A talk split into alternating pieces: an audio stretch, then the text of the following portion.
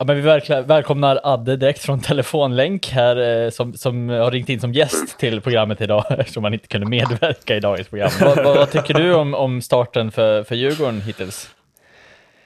Ja, det är ju det var ju skönt med en, eh, med den eh, vad heter det, vinst senast mot, mot bottenkollegan Timrå men ja, det är ju det är ju mörkt. Det måste man ju säga. Peter Holland avstängd 550 matcher på grund av eh, olagligt slag i ansiktet på Fredrik Styrman. Kommentar på det? Eh, jag tycker att det var väl eh, rätt straff, eh, så att säga. Ehm, jag har eh, jag har faktiskt sett lite olika, måste jag säga, att det är eh, för lågt och det är för eh, hårt. Men ehm, jag tycker väl att det är väl rätt straff. Och sen är det ju fascinerande med den. Eh, vi visste att han var dyr. Eh, sen kanske inte 325 000 dyr. Nej, eh, otrolig lön. Mm. Men eh, är det spännande. Eh, se vart det, vart det barkar. Eh, och vi plockar hem Alexander Brännström från, från Södertälje och blir kvar resten av säsongen. Jag tyckte han såg bra ut mot Timrå. Och eh, det bådar väl gott. Greg Nanny tillbaka i laget, hur påverkar han? Eh, påverkar eh, förhoppningsvis jättemycket. Eh, Högström som, eh, ja, det, det sägs ju att han är skadad. Eh, vi får väl hoppas att så är fallet, men han har ju inte levererat eh, på den nivån som han har hoppats. men när vi får in Greg Haney så får vi in mycket spets. Så är det eh, Och det är ett måste. Ja. Något om allsvenskan innan vi lägger på det här otroliga starten på den här podden? Eh, ja, vi, vi har pratat ja, på sidan. Det är ju sorgligt eh, att se Mora IK just nu. eh, vi har väl, eh, eller man har väl synat eh, Almtunas bluff lite som vi var inne på här för någon vecka sedan. Eh, att de såg heta ut, men eh, vad det nu ja, innebär, eller innebar att vinna de eh, matcherna man gjorde i början. Eh, inte så mycket. Eh, HV åker på första förlusten. Ja, spännande. Ja, ska vi säga tack där då? Det gör vi. Tack för din medverkan.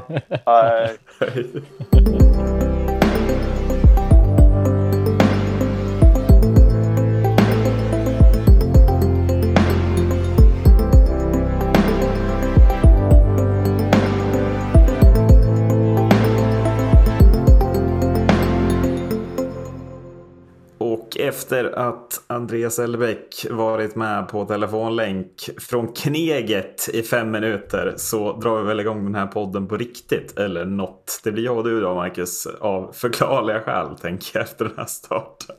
Ja. Hur är läget? Jo då, det är fint är det. Mm. Eh, det rullar på. Börjar bli lite mörkare ute, det, det märks. Ja, oh, fy fan. Rus ruskigt skön mot Troja eller? Började du få lite så här fjolårsvibbar under den matchen? Ja, men det känns lite som att det är av någon anledning har alla lag svårare i allsvenskan att stänga matcher mot de sämsta, även om det, det jag vet inte riktigt vad det är. Eh, det känns som att det oftare förekommer. Ett, ett dåligt lag kan vara helt okej okay en viss match så kan de ja, vinna. Förutom Mora då. Ja, som vi säkert återkommer till också.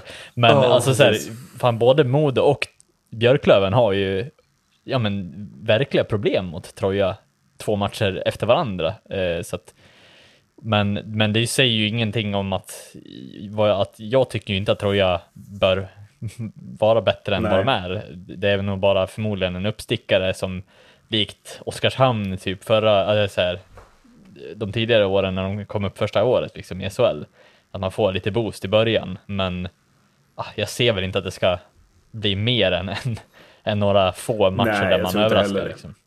Men jag måste berömma Modomark. Jag tycker ni ser ruskigt starka ut på hemmaplan eh, hittills. Eh, alltså förutom kanske mot Troja nu då, men eh, Alltså det var lätt seger mot Västervik, det var lätt, hyfsat lätt seger mot Kristianstad. Mot HV gjorde ni ju en riktigt bra match, även om de till sist vann då efter det där snöpliga sena målet. Men mm. fortsätter ni vara så här stabila på hemmaplan så kommer ni ju ja, ganska snart kunna titta uppåt i tabellerna i känslan istället för att vara rädd för det som händer nedanför er.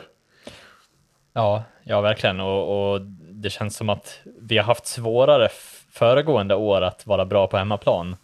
Och det känns ju starkt att äntligen få någon form av trygghet i att vi faktiskt kan leverera bra hockey på hemmaplan eh, kontinuerligt. Och jag hoppas att det håller i sig. Eh, för jag menar, den prestation som vi gör mot HV, eh, även om vi förlorar, så säger jag så här, vi, spelar vi så här bra mot ett HV eller mot något annat lag så har, ser jag inga problem att vi ska vara ett hot mot, mot i princip alla lag i, det här, mm, i den här serien. Ja, precis.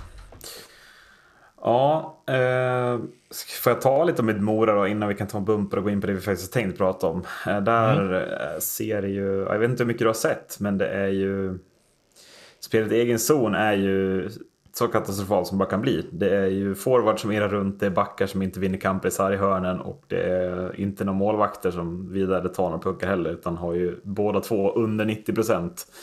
Klassisk siffra som man som målvakt ska ta sig över väl.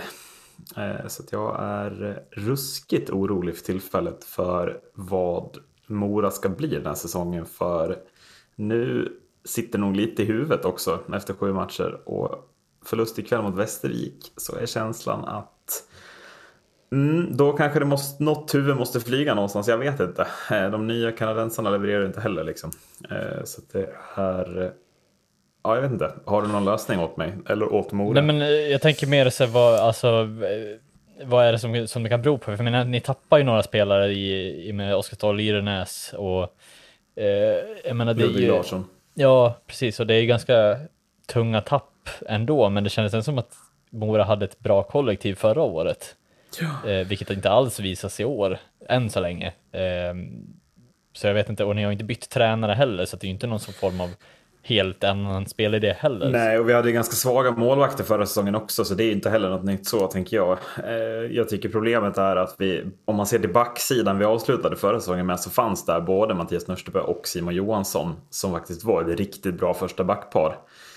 Och nu känns det väl lite som att vi saknar det där första backparet. Det känns ganska tunt oavsett vilket backpar som är på isen. Eh, och det skapar nog, dels så får inte forwards rätt puckar att jobba med.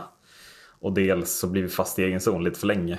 Eh, men sen är ju det stora problemet det som du, du sa, liksom Ståhl Irenäs är borta, Ludvig Larsson är borta. De som skulle ersätta Bobby McIntyre och Paul Bittner är ju, ser ju verkligen inte bra ut. Eh, båda två riktiga alibi-insatser hittills. Eh, som gör, ja, och jag vet inte riktigt om man kan bara sparka de spelarna heller för då kommer det in någon J20-gubbe och så bra J20-lag har vi absolut inte att vi, vi kan få in någon som är bra liksom. Det, så är det ju, så ser det inte ut. Nej. Eh, så att, mm. Och ni har inga så här, jag, jag, såg att ni, hade, ni plockade in en ny back precis. Ja, precis. Vi får ju hoppas att det får någon slags effekt i alla fall då. Eh, ja. Ny gammal. Men vi, de agerar ju, det är väl det viktiga. Ja. Men eh, ja, jag hade önskat att målvaktsvärvningen av Andreas Ljunggren hade fallit bättre ut. Där är det ju riktigt illa hittills, måste jag säga. Det är inte en match där, där man känner att, att det är en första keeper överhuvudtaget, utan snarare tvärtom. Mm. Eh, men vad, ser, vad, vad, tycker du blir lösningen? Alltså, så här, mer, det känns som att så här, en back känns ju som att det är ganska långsökt med tanke på de problemen jag har hört. Vad, från dig i alla fall. Ja, jo, men så är det. Nej, men det man får hoppas är att den här backen är väl tänkt att vara bästa back. Liksom. Eh, och att han kan ticka lite minuter som då inte någon annan tickar till att börja med. Eh, och sen få tillbaks Kristoffer Gunnarsson i borta backsidan. Han är ju stabilt defensivt i alla fall. Mm ja, och sen börja vinna lite matcher så man får lite andrum. För det är ju det Mora håller på att hamna i nu. Det som Modo hamnade i förra året. Att man inte mm. får tid att andas. Man får inte tid att liksom utvecklas utan det är hela tiden att man har ångesten över att det är så, det är så nära nedflyttningskval. Liksom, eh, att man inte... Ja, allting handlar bara om att hålla huvudet ovanför ytan och inte liksom dra in djup luft i lungorna och, och liksom ta sig högre och högre ovanför ytan på något sätt. Eh, mm. Så att problematiken det blir också alltid farligare för ett lag som inte har tänkt sig det. Alltså, så här, Troja, Vita Hästen, de var nog rätt förberedda på att vi kommer nog vara här nere. Liksom. Mm. Eh, och då blir det inte samma, samma tankar tror jag, utan då är man mer förberedda på att spela eh, för att undvika än att spela för att eh, liksom, vi ska ju vara högre upp i tabellen. Mm. Och Bittner, Bittner är också en klassisk spelare som var hyllad under träningsmatcherna. Som, ja, som årets lopp ju i, i Allsvenskan. Det kan ju inte finnas många som, som är sämre. Sett till förväntningar, tänker jag. Eh, jag vet inte om du har någon på rak arm. Daniel Gunnarsson, en annan jag lyfte som jag trodde jättemycket på, har ju varit väldigt dålig i Västerås också. Eh, ja. men, men de två är väl någonstans eh, duon som, som absolut får ses som floppar hittills.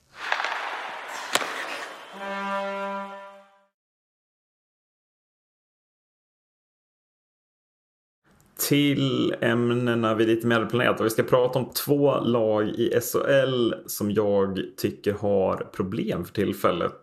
Eh, jag vill börja, vi var ju lite inne på det med Adde. Eh, de slog ju Timrå här i Djurgården, hör och häpna, de vann en match. Eh, jag, tycker, jag vet inte vad du tycker om Timrå, jag tycker att det är enorma problem i Sundsvall för tillfället.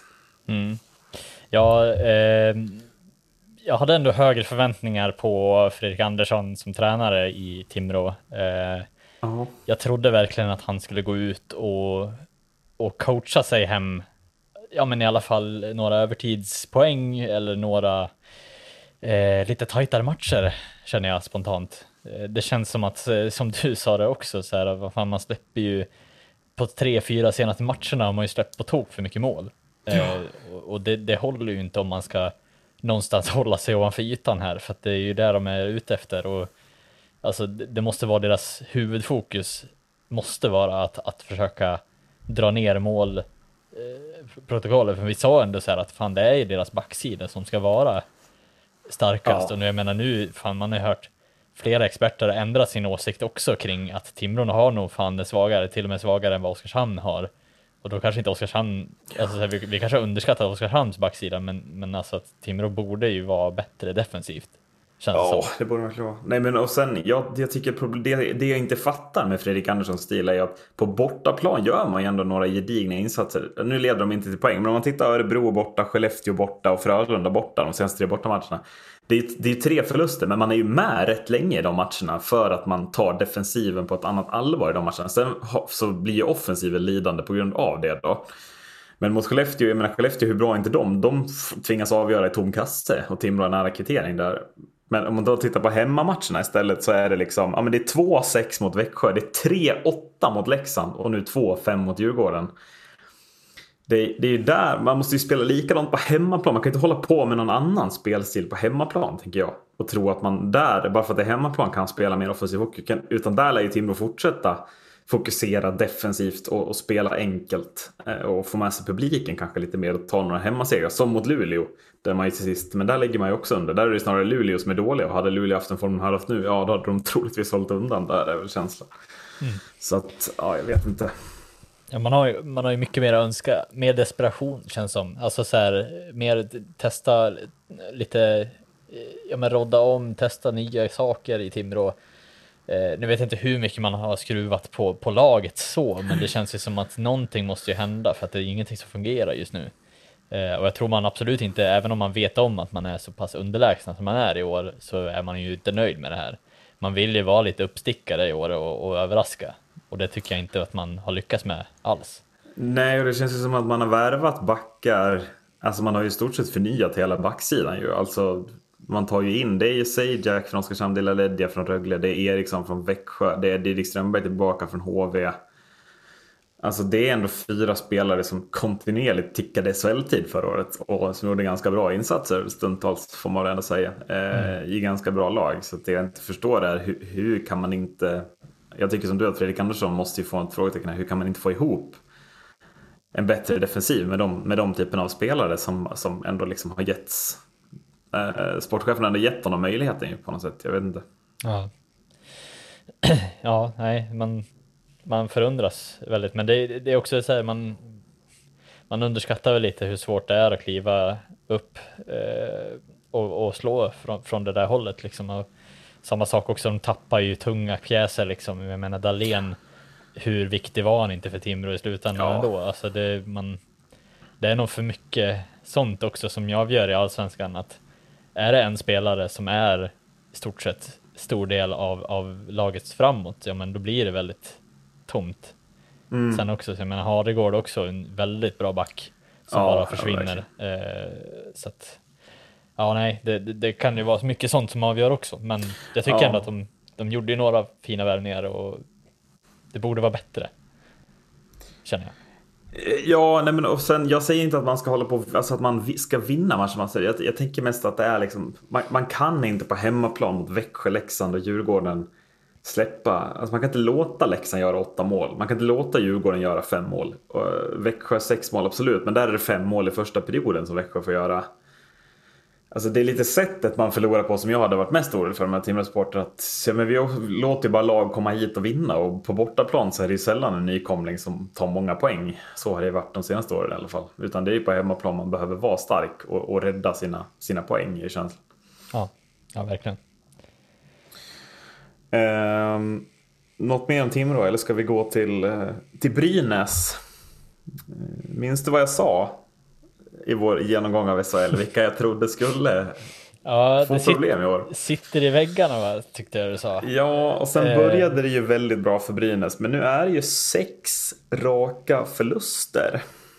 Mm. Eh, och här har vi ju också ett lag som inte imponerar defensivt. Det är 44 insläppta. Eh, jag vet inte vilka vi ska jämföra med. Vi kan jämföra med Djurgården. De har släppt in fem mål färre. Eh, och gjort lika många. Så att, Ja. Och då har Djurgården haft påtagliga problem defensivt också. Eh, Det får man säga. och ändå släppt in färre. Mm. Så att ja, det, och Timrå också dessutom har släppt in färre. Ja, det, det, jag som, så- det som är grejen med Timrå är att de har ju spelat två matcher mindre också så att de hinner väl släppa några. Frölunda borta ikväll, det kan ju bli ett gäng i känsla. Ja, jo men verkligen. Eh, nej, jag, jag, trodde verkligen att ett tag där i början, för de så, alltså Brynäs såg riktigt imponerande ut. Eh, Ja, tag. Rödin var, var jättebra, liksom, gjorde hur mycket mål som helst. Ja. Ja, och Rödin ser fortfarande bra ut. Eh, jag vet att jag såg jag såg Leksand-Brynäs nu senaste derbyt, där jag tycker att ju, alltså Brynäs ger ju bort förlusten i princip. Det, Mm. Jag tycker man, man släpper den på tok för lätt och mycket i det tycker jag också ligger på målvaktens, målvakternas eh, bord. Eh, för jag tycker Mm. att det är de första två målen som Leksand gör är inte för att Leksand gör det bättre än Brynäs. Det är ju mer för att det är påtagliga missar, eh, målvaktsmissar. Jag vet inte om du har sett? Eh, Jo, men jag har sett highlightsen och det är ju... Ja, nej, men det är ju, det är ju liksom det är ju försvarsmisstag eller målvaktsmisstag, många av målen. Och, och framåt skapar man ju tillräckligt för att göra fler mål. Jag, jag pratade med lite Leksandsfans efter matchen som sa det. Att så här, nej, men alltså, resultatet speglar ju inte den här matchen överhuvudtaget. Och ändå blir det 6-1. Och det är ju... Där, det, det är sällan matcher avslöjar hur mycket egna misstag man gör på det sättet som man gjorde här. Och Leksand har ju så sylvassa forwards också. Som, de sätter ju de här lägena liksom. ja, ja. Det, man vill ju inte heller ta bort liksom Leksands prestation den matchen, men det kändes som att i och med hu- hur man såg hur, hur båda lagen presterade den matchen så förtjänade ändå Brynäs ett bättre öde ur, ur den matchen. För att jag menar 6-1, ja fine att Leksand borde ha vunnit den kanske, men, men 6-1 kändes absolut långt ifrån det, det man såg på planen. För att jag tycker ändå att Brynäs hade väldigt många bra offensiva chanser och de, de tryck fast Leksand ganska bra i deras zon. Och samtidigt, det, alltså, det var ju som jag sa till er också, så här, det här var ju en av de bättre första perioder jag sett hittills av de Mm. matcher jag har sett i år. Eh, men just eh, publiken är igång och spelarna såg taggade ut och här, båda lagen var liksom, det var böljande fram och tillbaks och det var liksom heta närkamper och det small som fan hela tiden och eh, det var verkligen inspirerade lag och då tycker man att det är så tråkigt att det ska bli 6-1 till ett Mm. lag som ändå inte var så påtagligt mycket bättre än vad Brynäs var förrän typ Nej, när de släppt, hade släppt fyra mål. Då Mm. kanske det varit liksom, men jag tycker ändå att det borde ha varit jämnare och det säger ju allt om deras defensiv. Ja, nej, men och sen är det ju återigen, alltså, pro- problemet var ju defensivt förra året också. Eh, och, och liksom det är ju, jag vet inte vad det är, men alltså, inte ens han nya tränaren, han får inte heller ordning på defensiven. Alltså, det är, jag vet inte vad det är. Jag tycker inte att de har så dåliga backar exempelvis. Alltså vadå, Shay Genway är, väl en bra back, Simon Bertilsson är väl en bra back. Men, men ja, jag vet inte om det är... Är det lite framtungt Brynäs? Alltså att det liknar Mora lite. Eh, lite framtungt och lite för svag på backsidan. Jag, jag vet inte hur det känns men det känns som att backsidan bo, eh, borde väl inte vara ett problem här. Utan det är väl snarare defensiven alltså, som alla spelar som blir det stora problemet på någonstans. Ja, ja det, och det, det känns också som att även om offensiven är bra så känns det inte som att de får ut det de vill heller riktigt. De får inte ut effektiviteten heller. Eh, samma sak i, ja men de här små, alltså så här, även om de är bra stundtals så är det de små som blir stora misstag eh, som, som gör att det straffar sig så enormt hårt mot dem. Och därav också släpper så många mål som de gör helt i onödan tycker jag. Mm. Eh, så att, ja, nej. Och sen Emil Molin också är ju borta så att det där hade du ju verkligen rätt i en spelare som faktiskt var Mm. riktigt avgörande för Brynäs tror jag också. Ja, om inte annat var det i kvalet. Men, men också så här, när börjar, kommer det börja storma i Brynäs då? Tror, alltså, det känns inte som att det är så påtaglig storm än så länge. Men de kanske, de kanske tittar på Djurgården, Linköping och Timrå i och för sig och, inte känner sig så rädda ännu då. Ja, Det köper jag väl någonstans. Men de har ju förlorat mot både Timrå och Djurgården ju. Det får man inte glömma heller. Att här, ja, Brynäs är ett av få lag som har förlorat mot de här två lagen. Eh, och visst, det är väl imponerande att vända hemma mot Växjö. Men egentligen är det väl bara hemmamatchen mot Skellefteå där man håller undan vinner med 3 Där jag är riktigt imponerad. För mot Växjö känns det som att man fick en total jävla ketchup-effekt sista perioden och Växjö gick lite på knäna av någon anledning. Ja. Att det är tre poäng man fick lite gratis och låg under. Jag vet inte. Men, men jag, jag har en feeling att Brynäs här. Mm. Linköping och Timrå möter varandra snart. Djurgården kanske kan ta någon poäng på Hovet nu. Och helt plötsligt så är Brynäs indragna på riktigt i det där Mm. eh, träsket. Och då, då måste det väl börja storma igen. Eller ska det bara vara lugnt i år?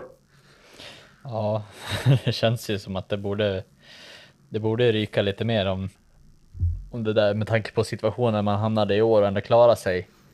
Eh, men det känns Mm. som att de sitter lite tysta. Det känns som att all fokus just nu ligger ju mycket på att Djurgården är väldigt bedrövliga med tanke på deras uppställning. Jo men precis, och Peter Holland hjälpte ju till med det ytterligare med det här matchuppet. Så, så, Ja. så är det absolut. Så just nu ligger de ju lite i skuggan av, av just att, att, Mm. att det är dåligt. Jag menar Timrå visste man ju skulle ha det tufft, men inte så här tufft kanske. Linköping Nej. har ju ändå spottat upp sig lite. Kan man tycka. Ja, nej, men Linköping har ju snarare problem att, att göra mål. Eh, för även deras problem hittills. Medan Brynäs, alltså, Brynäs har gjort 29 mål. Det är fler än ganska många lag i den här serien. Men, men det är ju defensiven som gör att man, alltså, man tittar, det är alltså 2-5 mot, mot eh, Färjestad, det är 5-4 mot eh, Rögle, det är 6-3 mot Oskarshamn. Man gör ju ändå 2-3 mål, alltså då ska man ju kunna vara med bättre i matcherna än vad man är, är känslan.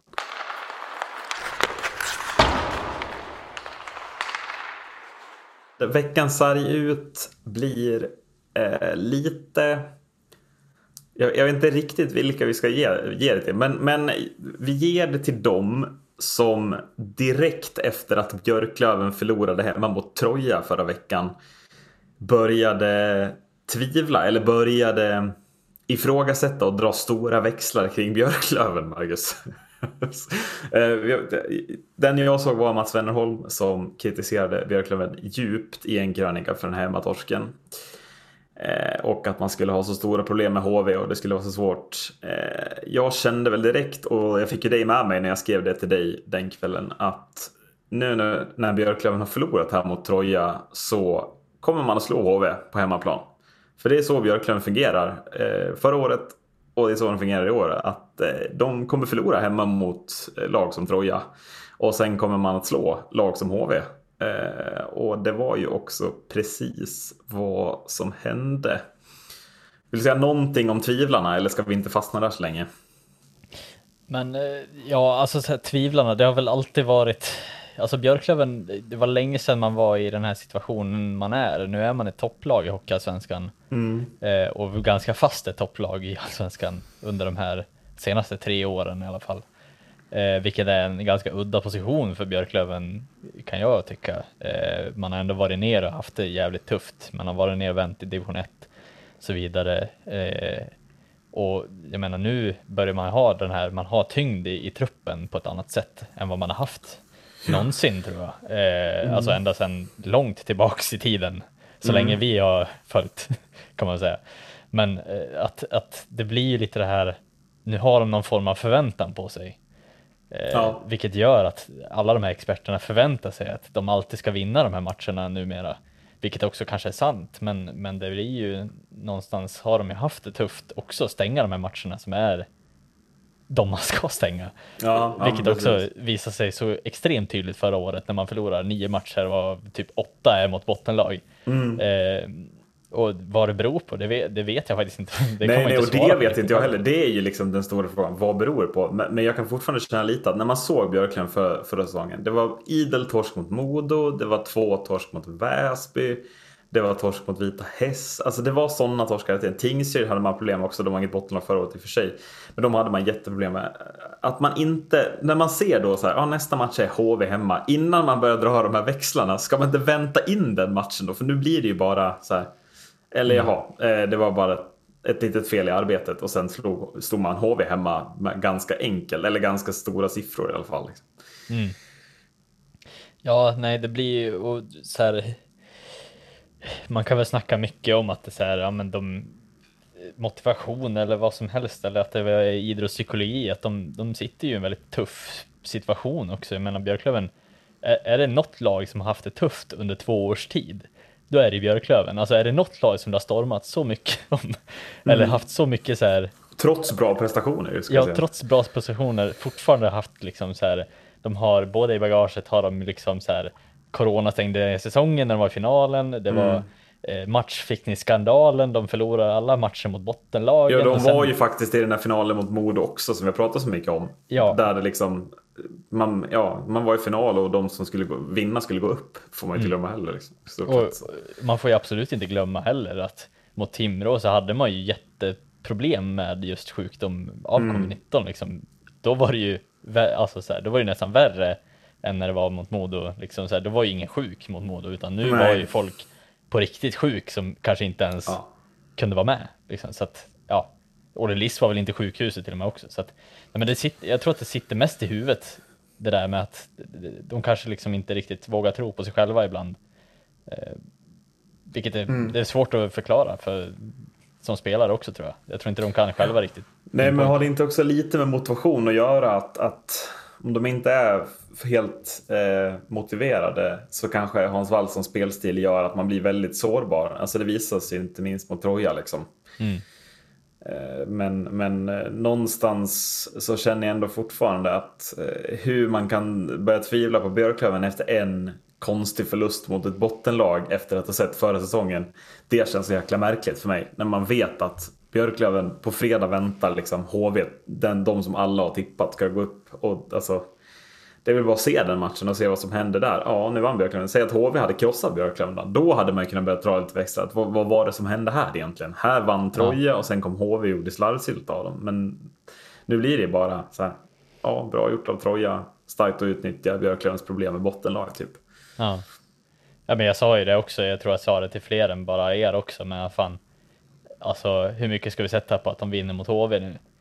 Mm. Eh, och det, det, gjorde de ju och de gjorde det med sån, sån klass också. Det, det var ju liksom inte bara att oj, vi vann på, på ett måls skillnad eller att det var liksom så här ja. kamp in i sista minuten. Det var verkligen en översköljning och jag tror att HV inte riktigt ens hängde med på vad som hände. Eh, det var, jag såg någon artikel där om det visar också på deras dödlighet liksom att HV är inte odödliga i det här och det är väl också det viktiga att känna lite att det finns lag som kan utmana HV om den här platsen.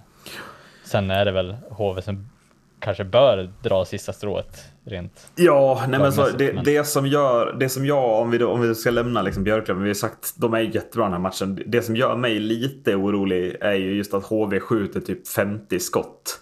Ja. Eh, och om HV kan skjuta 50 skott i varje match, eller i många matcher, alltså då blir jag har så svårt att se någon plocka ner dem just över sju matcher. Det kommer ju komma sådana här matcher, enstaka matcher, och jag tror att är det något lag som ska utmana dem så är det nog Björklöven. Mm. Över en sju matchers serie. Eh, men att just, man hade, det hade varit kul att se liksom HV skjuta 15 skott en match och bli lite utspelad. Eller bara liksom vara dåliga en match för att se vad som... Ja. Känna lite mer hopp typ. Jag vet inte. Ja men det var lite det jag kände mot mot Modo, att vi stängde ner dem ganska så. Ja, för ni är väl egentligen de som har stängt ner dem bäst hittills. Sen gjorde ni inte så mycket, ni gjorde två mål framåt. Men, ja. men rent defensivt så är väl ni de som har imponerat mest mot HV tycker jag. AIK också i och för sig då. Ja men precis, och det kändes som att fan, vi har någonting bra på gång. Sen har vi inte riktigt hela vägen dit än. Nej. Men det känns ändå som att så här, fan, HV är ändå sårbara på ett sätt. Men mm. kan vi stänga ner dem så, då kan ju också Björklöven göra det, eller flera. Så att det känns ju inte som att det är Ja, men sen, sen också som jag, som jag också reagerade på att HV känns så extremt tunga när de väl gör saker. Mm. Eh, de kommer alltid med sån kraft och de kommer alltid med, alltså så här, i närkamper känns de så urstarka. Så att det känns som att varje lag som möter HV måste göra 110-120 procent. Medan HV kanske kan lägga 95 på vissa situationer och fortfarande komma vinnande ur det. För de är bara, de använder smart ja, liksom. Ja, jag håller med. Så att det är sånt som, som man reagerar på varför HV är så bra som de är också. Att de har rutinen, de har allting, alla medel för att, för att liksom lyckas. Mm. Eh, det är att om Björklund HV, ska vi nämna något mer lag? Adde nämnde några, Mora, Mora vi pratat om. Eh, ska vi säga något om Södertälje kanske, typ? Eh, jag var ju rädd att de inte hade någon spets offensivt. Eh, Brett Pollock heter mannen som har motbevisat mig och leder skytteligan i Allsvenskan efter sju omgångar. Ja. Eh, ja, är Bittner-floppen så är väl Brett Pollock årets fynd får man väl säga. Ja men verkligen och det var väl ändå så här man hade inte riktigt koll på, på om, om det skulle vara en bra värvning direkt heller. Nej, verkligen. Det kändes ju... Nej, Jonas... jag, ja, som sagt, jag hade dem i liksom vårt intro, jag kände ju att så här, Colin Smith och Tobias Lindberg kommer ju behöva göra jättemycket poäng, för i övrigt känns det ju inte super... Och då var ju Pollock den enda spelaren jag inte hade koll på egentligen, och övriga har jag ju rätt om. Alltså det är ju, men det är ju han som är den egentliga spetsvärvningen, får man ju nästan säga. Otroligt bra scout. Ja, eh, man hade ju ändå typ förhoppningar Eh, man visste ju vad man hade, Jonathan Harju lite. Eh, ja. Dock som inte alls har kommit upp i, i fas tycker jag. Jämfört med vad man såg förra året i Tingsryd. Eh, ja. Jag hade lite högre förhoppningar på att han skulle faktiskt ta en, ta en roll här som, som försvinner i och med att de tappade liksom eh, all, alla, alla stjärnspelare därifrån ja, också. Ja, men det gjorde de ju. Men eh, Nej, så det är ju Brett Pollock, eh, Pollock men också Colin Smith som typ har varit, ja, mm. bra. Nej, och, och, och, Tobias Lindberg hade jag ju rätt om att med en mer reglerad spelstil och, och lite större krav så kommer han få problem. Och jag, jag tycker när Mora mötte Södertälje den av dem jag, alltså så här, Lindberg hade ju tydliga problem när det krävdes. Alltså Väsby var ju lite manana manana var ju känslan. Eh, mm. Men när, när det nu krävs mer av honom så tycker jag faktiskt han viker ner sig stundtals Lindberg. Mm. Men det är väl lite eh, generellt, alltså så här, jag tror inte man ska ha för höga förhoppningar om SSK i år, utan jag tror att nu har de ju fått, de har ju kommit till den här berömda gränsen där ja, de nådde sin toppnivå som de kan vara som hockeyallsvenskt lag eh, på, eh, under en viss tid. Ja, nej men precis. Och, och sen tappar man spelare, ja men då måste man börja lite från, från ett steg ner och sen bygga sig upp tillbaks igen. För jag menar, jag, jag tvivlar inte en sekund på att det finns potential till att många av de här spelarna kommer kunna bli duktiga hockeyspelare i det här laget och kunna bygga på nästa, nästa tid som SSK kommer in i den här topp. Mm. Man får typ man får jobba i så här, tre års eh, perioder i Hockeyallsvenskan känns Ja men så är det ju. Och sen, sen gäller det ju att jobba utifrån läge också. Eh, mm. Jag tycker väl att Johan Hedberg har kanske inte, inte jobbat så bra utifrån läge hittills. Utan istället så tycker jag att man, ska, man måste ju ge cred till Jörgen Bemström och, och Bosic att efter 2-10 liksom, hemma om Björklöven i premiären, så är känslan lite att så här, nu grabbar, nu, alltså, nu skiter vi. Allt fokus är bara på nästa uppgift nu. Alltså, bara tänk inte ens en liten tanke på den där matchen. Det var skit, nu lämnar vi det liksom. Alltså, för nu, vi har fortfarande chans att göra något bra av den här säsongstart och det har man verkligen gjort. Sen ja. dess är det 13 poäng på 6 matcher. Det är ändå bra, alltså det är över 2 poäng per match sen dess. Eh, och jag, tror verkligen inte att alla lag och alla tränare hade klarat av att lägga 2-10 bakom sig på det sättet som Södertälje gjorde den här säsongen. Sen fick mm. man ju Troja i omgång två, det var väl tacksamt. Man kanske inte hade velat ha HV i omgång två liksom. Mm. Ja, precis. Spelschema spelar nog väldigt stor roll också. Eh, det gör ju mycket att, att möta lite olika lag i början och inte bara ha topplag på topplag efter varandra. Nu är det svårt kanske inför säsong att veta vilka som är men, men de som har bäst laguppställning kanske inte är roligast att möta första tre, fyra matcherna. Eh, rent Nej, ur, ur självförtroendesmässigt. Också. Nej, och är, och är det någon match man vill ha efter att ha förlorat med 2-10 så är det väl, då är det väl Troja hemma liksom. Mm. Publiken är inte tröttnat än, utan man får med sig det om en match. Det lättaste motståndet hemma. Alltså, ja, så jag, jag, tror vilket lag som helst hade kunnat komma dit och slå Södertälje om två egentligen. Utan man, man kände nog att så här, ja, vad skönt att det inte kom AIK eller HV eller Västerås eller liksom ett sånt lag som är tippade högre upp. Eh, mm. Efter att Björklöven kommit och gjort den slarvsyltan av dem direkt. Ja. Liksom. Ja, vi var ju lite negativa mot Brynäs och eh, HV, och, eller Brynäs och HV, Brynäs och Timrå och sen även mot eh, kritikerna om Björklund. Ska vi avsluta med, med att bara hylla Skellefteå lite? Eh, ja. Varför inte tänker jag. De och då, förtjänar det väl. Och vad, vad är bättre än att hylla dem liksom med, med lite statistik också? Mm, serieledarna ska vi väl säga att de är kanske? Ja, det, mm. det kan vi också kalla dem eh, numera. Eh, för att det roliga är ju, det, nu har ju statistiken ändrats lite sedan jag sa det eh, också, men jag kan ta den nu som i uppdaterad form. Men tidigare var det ju, eh, det var Genoway som var, hade släppt in, var in, inne på flest bakåt mål totalt. Ja. Som är 18. Eh, jag tror att det var 17 tidigare. Ja, eh, men vi, vi kör nuvarande liksom. Ja. Det, det, ja. Tvåa var då Marcus Sörensen, men nu är han ja, delad trea istället med en massa. Men Nolan Sajek har släppt in 15 mål, var inne på 15 mål bakåt. Chad mm. Genoway har släppt in 18. Det är de, och så Joey LaLeggia har 15 mål bakåt också. Um, Marcus Björk också, by the way. Mm. Men det roliga här är att också på delad andra plats, det är Skellefteå AIK som lag har också släppt in lika Exakt. många mål som de här spelarna varit inne på ensamt, eh, vilket är ja, jävligt imponerande. Från, ja, och visst är man svag för den här typen av statistik. Alltså där det är så här, Ja, ja, Det finns spelare som har varit inne på fler mål bakåt än vad Skellefteå har varit. än vad Skellefteå är... släppt in totalt den här alltså, säsongen. Skellefteås hittills. målvakter har alltså släppt in färre mål än vissa spelare och målvakterna byter aldrig liksom. Det är, det är otroligt. ja. Eh, nej, men jag vet inte vad jag ska säga. Men alltså sättet som man stänger bakåt. Alltså målvakterna är hur bra som helst. Försvaret är hur bra som helst. Och forwards är stabila i defensiven. Jag tycker Skellefteå, alltså det är så svårt att göra mål på Skellefteå. Eh, jag vet inte vad jag ska säga riktigt. Mm. Ja, det är, det är ju det är sjukt imponerande.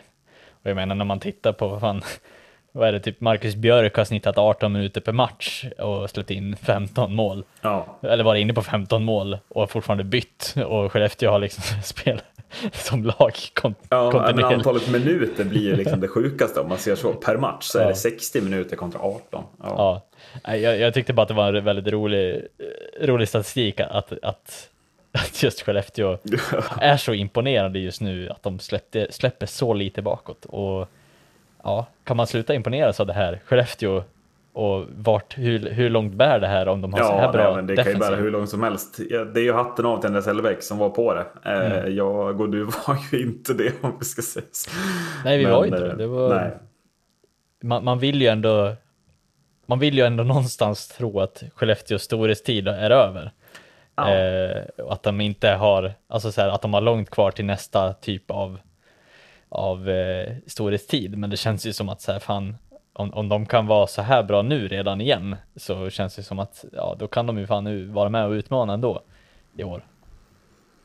Ja, nej, men sen, sen det som gör min, alltså dels är målvakten jättebra, försvaret är jättestarkt, man släpper in få mål, men sen offensivt så är det ju liksom ingen som sticker ut som har gjort jättemycket poäng, utan om man tittar i interna poängligan så är det ju ingen som har gjort mer än nio poäng exempelvis. Eh, det är ganska få sett till att man har spelat. Hur många matcher är man uppe i nu? Eh, det är väl tio va? Alltså det är ingen som snittar ens en poäng per match i Skellefteå.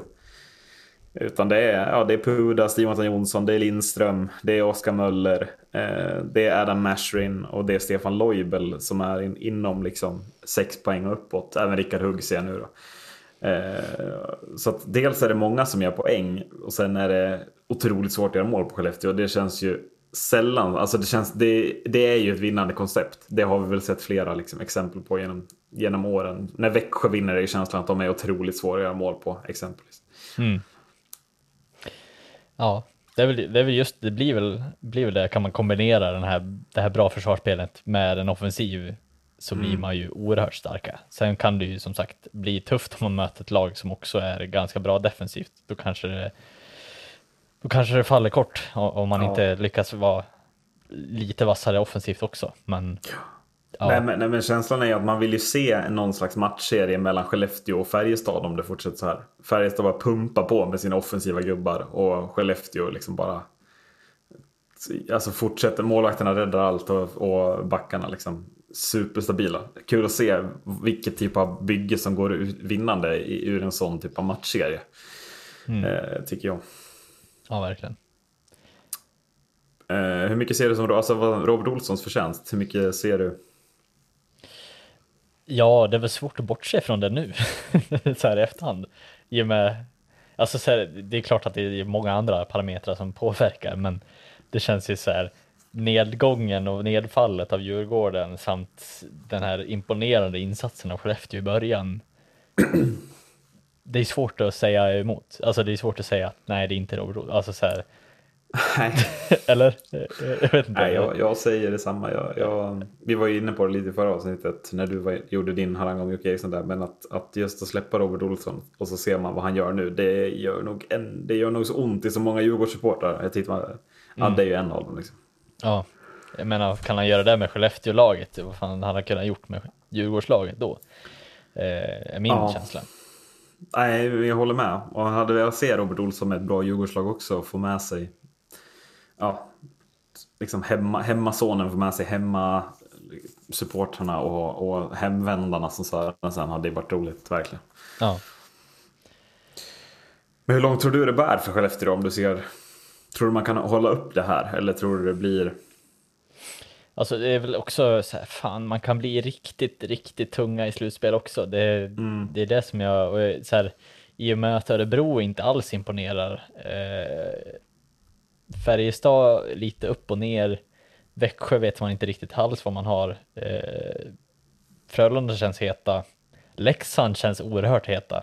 Så kan det ju, alltså så här, jag är inte förvånad om man har en semifinal i sig minst. Eh, Nej, nej vad tror du om grundserien då? Alltså fortsätter man att hålla upp det här eller kommer det en dipp i grundserien eller hur, hur lägger man upp det? ja. Jag vet inte heller om det är liksom, är det vissa, jag det är svårt att säga att vissa spelare sticker ut. Alltså så. Mm. Adam Ashring visst det är sex poäng men Mm. som han tappar lite, ja då gör han fortfarande fyra poäng på samma antal matcher känner man ju lite ändå. Ja. Jag menar, det- är väl som så här, vad jag skulle vilja se att det är, det är ju en dipp senare, alltså så här, sent in på innan slutspel typ. Vi har ju snackat om det här förut, att den här extra hårda träning-dippen så- så inför slutspelet. Och så kommer man ut i slutspelet och är bara monster typ. Ja, just det. Eh, att det är den eh, man vill se den här topp, toppningen, för jag, jag tror att om man toppar formen för tidigt så blir det nog lite, ja, lite kattskit i, i slutspelet. Mm, mm. Vi såg Leksand som exempel förra året, till exempel. Man var, man var oerhört bra innan och sen Ja, men föll det väldigt platt. Känns Jag det. minns den här slutspelsväxeln. Nu pratar vi slutspel väldigt tidigt här. Men, men just Mm. slutspelsväxeln är viktig att kunna lägga i. Eh, Mm. Och det gjorde ju Växjö förra året. Det gjorde Rögle förra året. Trots att de hade varit jättebra i serien. Och det, det är ju, jag tänker också att Skellefteå kanske, det kanske kommer en period där det inte ser lika stabilt ut defensivt. Där målvakterna inte står på huvudet lika. Och då, då kan man tolka det på olika sätt. Antingen så har alla spelare varit formtoppade och man nu är tillbaka till sitt riktiga jag. Eller så är det just det att så här, nu håller de på och förbereder sig för att verkligen så här kliva upp en nivå till i slutspelet. Typ. Mm. Och det är väl det som talar för Skellefteå också. Man har rutinen, man har, man har den sen tidigare i och med sina SM-guldvinster och man har Robert Olsson som, Olsson som, som verkligen, ja, jag vet inte, det är bara deras egna begränsning tror jag som, som kan hindra dem från, från att gå väldigt långt. i år. Eh, jag tänkte på det, Tom Kuhnhackel. Eh, Om vi nu ska såga någon i Skellefteå. Eh, får man ha lite flopp-benämning på honom eller? Nu Ja. avslutar jag det här negativt ändå, det var ju taskigt. Men om man ser till hur många spelare som producerar i Skellefteå. Kuhnhackel måste vara en av de som sitter på de bästa lönerna. Och där är det ju inte mycket som händer. Nej, eh, sen beror det väl på lite vad man, vad man var ute efter att han skulle vara för typ av spelare. Jag har inte sett att Kuhnackel har väl aldrig varit en jätteproducerande spelare nej, i NHL nej, det har han ju verkligen inte. Nej, nej. Eh, så att jag menar, det, det, ja, jag vet inte vad man, vad man vill eller vågar förvänta sig av han heller. Nej. Eh, men helt klart, om, om tanken var att han skulle vara en producerande spelare så är det ju absolut flopp. Eh, Ja, sen har jag, jag tycker lite... liksom det, det, liksom, det pratas inget om honom heller.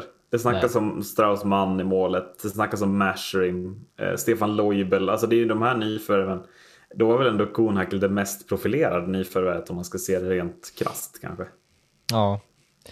ja, man tycker väl ändå att så här, nu har ju Skellefteå generellt sett ganska låga poängantal i hela laget, men man tycker väl att det borde väl ha ramlat in någon, någon enstaka till kan man tycka Ja. på tio matcher. Han har ändå hunnit liksom hunnit värma in sig lite på, på svenska rinken och, och fått lite varma fötter i skridskorna. Så att, ja, jag, ja, det blir intressant att se om, om, om, om det blir ett problem eller om det faktiskt är så att de har ett annan, en annan lösning för dem. Ja, men jag menar, han kan ju härva runt i fjärde linan nu. De andra tre kedjorna fungerar ju liksom. Men det, det är just Ja. att det, det är ändå intressant att det kan, att det kan i ett sånt lag som all, alla är bra utom en spelare. Typ.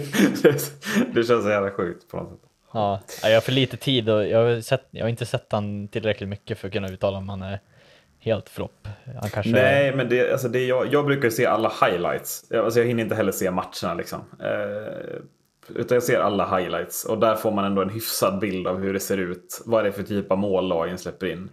Och jag tycker liksom inte man har sett Kuhnhackel ens. Alltså jag, jag, jag tror inte han har varit med på en enda highlights. det känns liksom som att det, det, alla andra spelare är med på något sätt förutom honom. Jag vet inte om du har samma feeling. Ja, nej men det, är, det har inte varit, man, man har inte haft han i åtanke direkt. Nej, nej verkligen. Och då, verkligen. då är det väl ett tydligt tecken på att han inte är så delaktig heller. så att, ja. Ja, ska vi säga så? ja, det ska vi. Då tackar vi eh, alla lyssnare som lyssnar. Det är ju en del numera. Vi kan väl liksom skicka ett rungande tack och på något sätt liksom säga hur glada vi är för alla lyssningar vi har. Det är ju, ja, jag, varje gång du skickar de där siffrorna så blir jag det är inte så många eh, om man ser det i ett större perspektiv men eh, en, jag blir glad i alla fall. Ja, alltså det är skitsamma egentligen att, att mer, alltså så här, hade, om det är 10 eller 100 eller vad som, alltså så här, det är eh, underbart Mm. att det är folk som fortfarande håller i och det är fler folk som håller i nu. Till och med kan vi säga. Ja, säga. ja, Så att verkligen. det- är bara hu- hur sjukt som helst. Mm. Eh, Sargutståget rullar väl på helt enkelt. Eh, vad borde Tom Goonhackel göra lite mer av kanske? Han borde spela lite mer sarg ut. Han borde spela lite mer sarg ut. Tack för att ni har lyssnat. Hej då! Hej då.